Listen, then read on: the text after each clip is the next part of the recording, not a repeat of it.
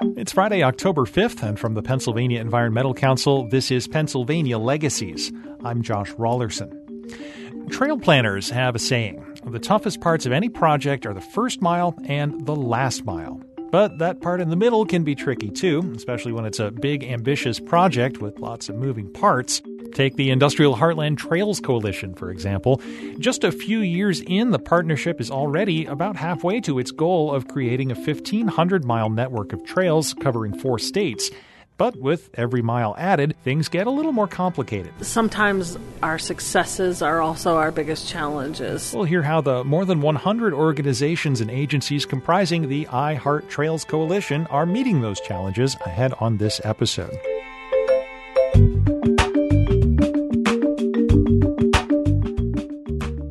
Let's take a little road trip now to Morgantown, West Virginia, and the 2018 Industrial Heartland Trails Coalition Summit. PEC was there along with partners from all over western Pennsylvania, eastern Ohio, northern West Virginia, and southern New York areas that will be linked together in a massive web of multi use trails when the coalition's shared vision is finally realized. I chatted with a few of the conferees about what they and their organizations are getting out of the collaboration. Hi, I'm Ned Williams, uh, Vice President of the Montour Trail Council uh, in the area around Pittsburgh, PA. What brings you to Morgantown today? Well, I've been uh, interested in a larger uh, network of trails and the development of a larger network of trails for a number of years. This particular effort got started about five years ago, and it's uh, come along to this point, and the uh, beginning of what is now called the Industrial Heartlands Trail Coalition, uh, which is aiming to do a large scale network of trails throughout uh, western Pennsylvania, eastern Ohio, West Virginia, western New York, western Maryland. We're a, sort of a suburban trail that uh, goes around the western and southern uh, periphery of Pittsburgh, so we'd sort of be an inner, inner loop of the network what are you hearing from, what are you learning from uh, colleagues from other areas uh, this week? Well, just lots of things about uh, building trails, maintaining trails, uh, uh, building relationships uh, with communities is particularly important because we connect together a lot of communities, we connect together a lot of parks, we connect to other trail systems, building out a local network of and into a regional network of a way to get to uh, nice places to be and to see.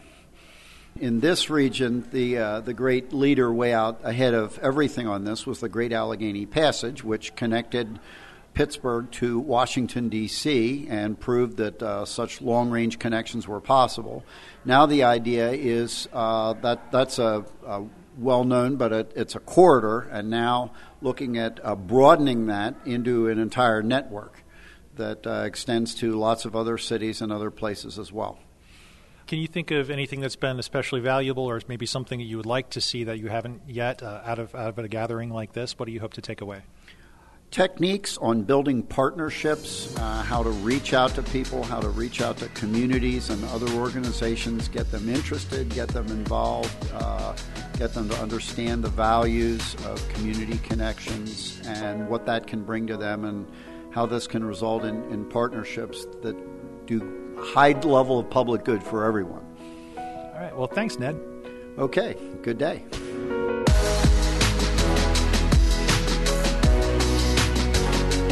I'm Andrea Ireland with the National Park Service Rivers Trails Conservation Assistance Program. I work with the project support team of the Industrial Heartland Trails Coalition, sharing the, the the benefits and the challenges of um, working in trails and leveraging all of the trails in the network um, for the good of all of the trails. So, what, is, what does that look like? What's an example? Well, I think that there's been great opportunity to share information, um, to inspire each other, and to realize that we're not in this alone, but there are tremendous benefits in learning from others about how they have succeeded, um, or maybe how they have not succeeded, and how we can carry that back to our own trails, our own communities, our own situations, and um, make it work. And as a whole trails network as well. So, as you mentioned challenges, what are the kind of the challenges people are are dealing with? Is there a persistent theme in there? Well, there's always the the challenge of funding.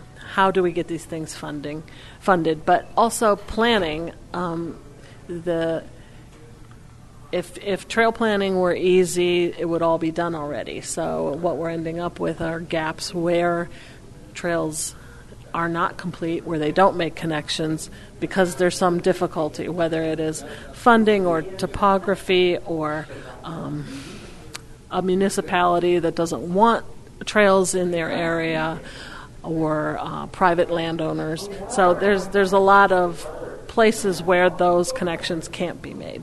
And when you're looking at a f- over 1,400 mile network of off-road multi-purpose trails, there's a lot of potential for connections that aren't being made. But we're being fairly successful because it's nearly 50% complete. That's ambitious. What's your biggest takeaway? What have you learned? There's power in networking that that um, we can all learn from each other, and I think one of the things that is important about iHeart Trails is the relationships. You know, making those connections across state lines, county lines, over boundaries, over rivers, um, but the relationships that we form here, and we're all wanting to do the same good type of thing. What else can you tell me about the like the status of the larger IHTC project? You said 50% of the way done. What's the next year look like? Well, you know, we've done a, a fairly good job of dividing up into corridors. Uh, so we have, I think, five corridors, and now we're moving towards how can we leverage that or implement the rest of the um, undeveloped trails. Sometimes our successes are also our biggest challenges. So, if we're making those connections across state lines, how do we get DOTs, Departments of Transportation, to work together because they have different rules? Or how do we um, have the same kinds of policies or restri- not restrictions, but um, parameters on where you can build, how you build, what your funding source is determines how you build as well. Your biggest successes are your biggest challenges. Can you expand on that? Do you just mean like by growing bigger, the scale of the problems gets bigger? Yes, I, I think so. Um, in, in the exercises that we've been doing, we've identified, you know, that we we get this piece of trail open, but then it leads to the next piece of trail, or it becomes so popular, the trail becomes so popular that then we have a capacity issue. If you build it, they will come and they come in force, and then there's not enough room for people on the trail. Everybody wants to connect their trails into your successful trail, and so you have capacity issues, and how that relates to the experience of people utilizing those trails the strength of this coalition is in its members. It's not just the project support team that coordinates an effort like this summit, but um, the work that it will be done by everybody to make it happen. Well, thanks, Andrea. Thank you.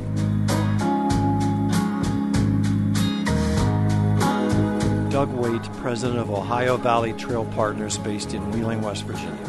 Our group's purpose and mission is to connect trails uh, and to interrelate the history of the trails and the regions to try to get communities connected.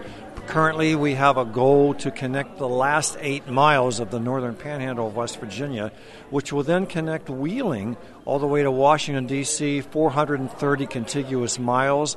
We think at this point, if that's done soon, uh, it will be the longest interconnected rail trail system in North America. Then we jump into Ohio from there.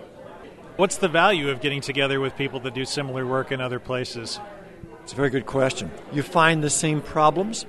You find you find solutions in some cases, but oftentimes it's a continuation of the problems, and so you end up working together.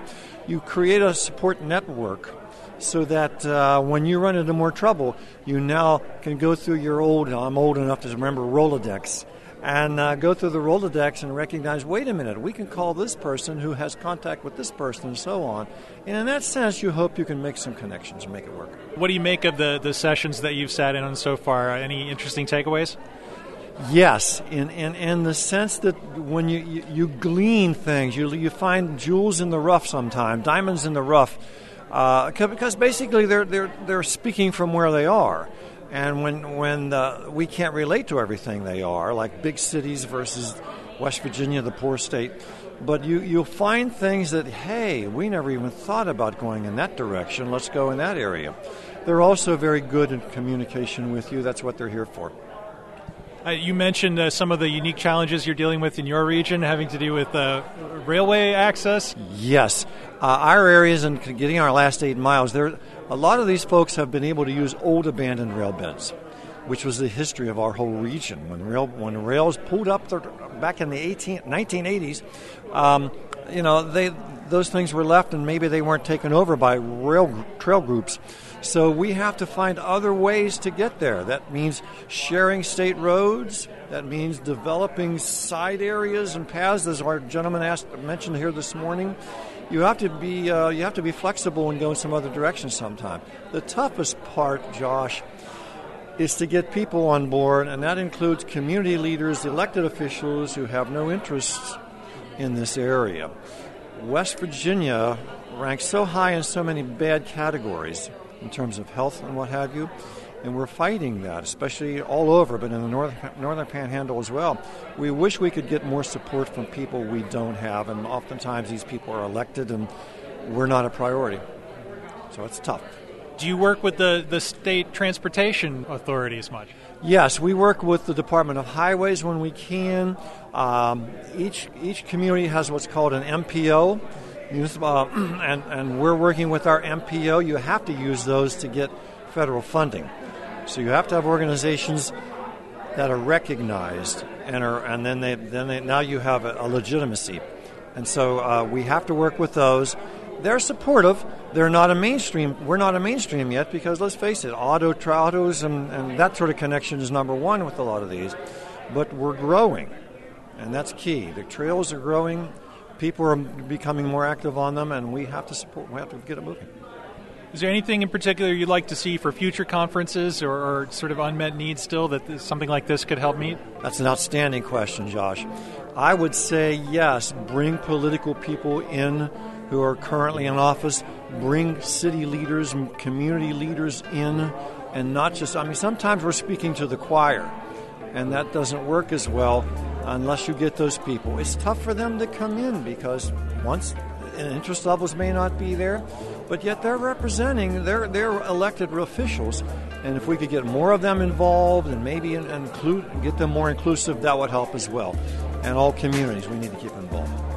What do those people that are not necessarily in the trail world, maybe encompassing elected officials, maybe not, but what, what do outsiders need to understand about the trail business?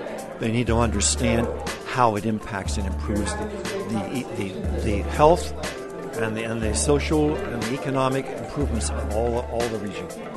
Thanks so much, Doug. Thank you, Josh.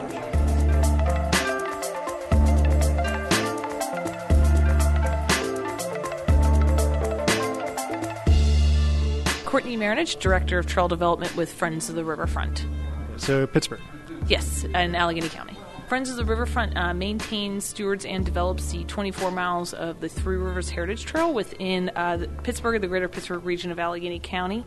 Um, so we actually get volunteers out to maintain the trail that we have, and then my job particularly is about expanding the trail extension from Millvale, Pennsylvania to Freeport. We'll connect to the greater Erie to Pittsburgh Trail as well as the Mainline Canal Greenway. So, uh, what are some of the challenges you're dealing with in that work, and have you gained any insights from this week that, that you think might help? Um, so, some of the challenges that we face um, in Allegheny County, um, we have a very complicated landscape. We still have active industry, active railroad, um, and but we're trying to build a trail and incorporate it so we can con- reconnect our users to the river. Um, so that's the biggest challenge that we have. But you know, working a part of larger systems such as Erie to Pittsburgh and the Industrial Heartlands Trail Coalition, it does help bring more partners in that can help us navigate those challenges like we have with the railroads or with a big industry company um, to get that through. And then also you know, in these smaller communities, um, making that picture for them that you know this isn't just about the local connection that they can make, you know, which is really important. It's also about the larger long distance connection that they can have, and about reestablishing maybe the economy in their town as post industrial or post coal. you know, to bring other users in and learn about their local heritage and their local history. What to you, broadly speaking, is the value of, of an event like this? What can you learn from people doing similar work in other locations? Yeah. Um, so the value I find with uh, events like this is you do get to really meet with other people that have maybe similar problems. Um, so like us, as you know, our, most of our trails in the city of Pittsburgh, we work with an MOU with the city, and you know, I, I found another city today that has a similar situation, and they have a, a better MOU than we have, and that's a great thing for us as we go actually into start negotiating our MOU with our city of you know how can we better position ourselves as the trail group and as the maintainers of these trails. So you know you wouldn't get that experience if we kind of all stayed in our own corners.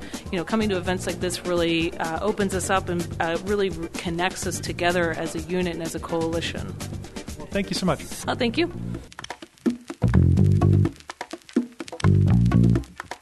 Ned Williams, Andrea Ireland, Doug Waite, and Courtney Mahronich, a few of the voices at this year's Industrial Heartland Trails Coalition Summit in Morgantown.